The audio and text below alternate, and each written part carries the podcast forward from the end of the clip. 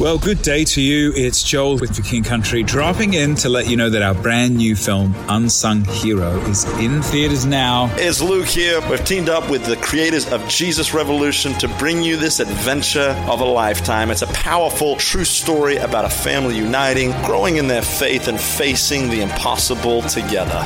In theaters now, unsunghero.movie for more information. Rated PG, parental guidance suggested. Hey, Morning 5 listeners. In case you haven't heard, season 3 of The Chosen is back in three days. We think it's going to be a good one. See episodes 1 and 2 premiere in theaters. Go to thechosentickets.com.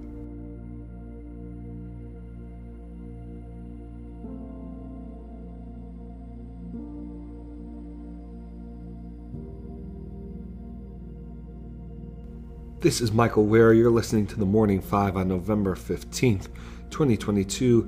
Let's begin with the reading from Scripture. We'll read from James 1 today.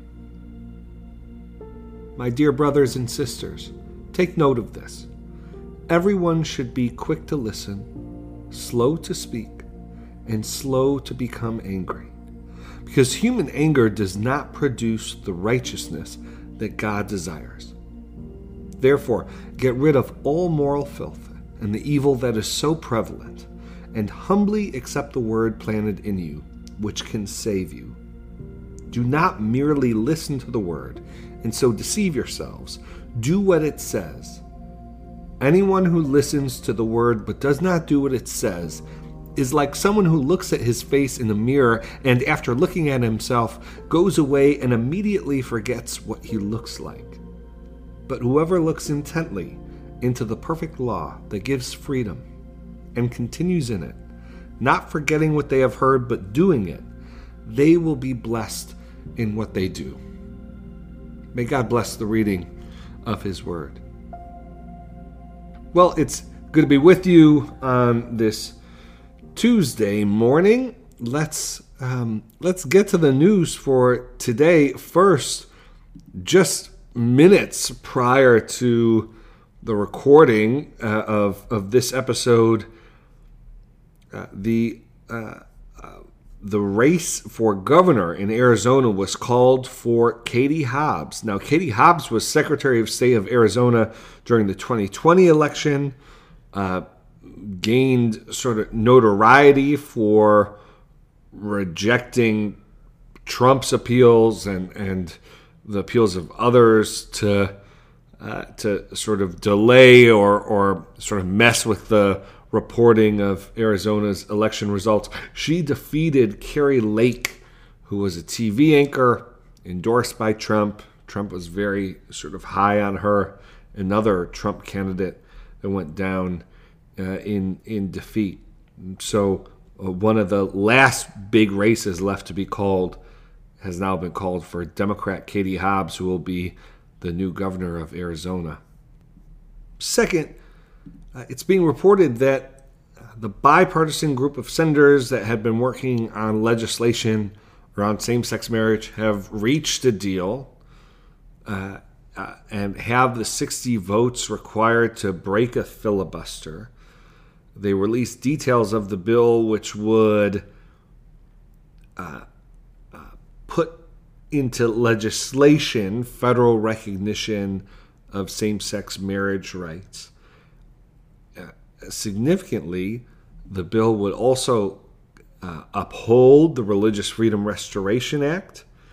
It would confirm that nonprofit religious organizations uh, are not required to provide any services, facilities, or goods for the, the uh, celebration of a marriage. And, and this is the language from the senders, uh, recognizes the importance of marriage, acknowledges that diverse beliefs and the people who hold them are due respect, uh, and affirms that couples, including same sex and interracial, inter, interracial couples, deserve the dignity, stability, and ongoing protection uh, of, of marriage.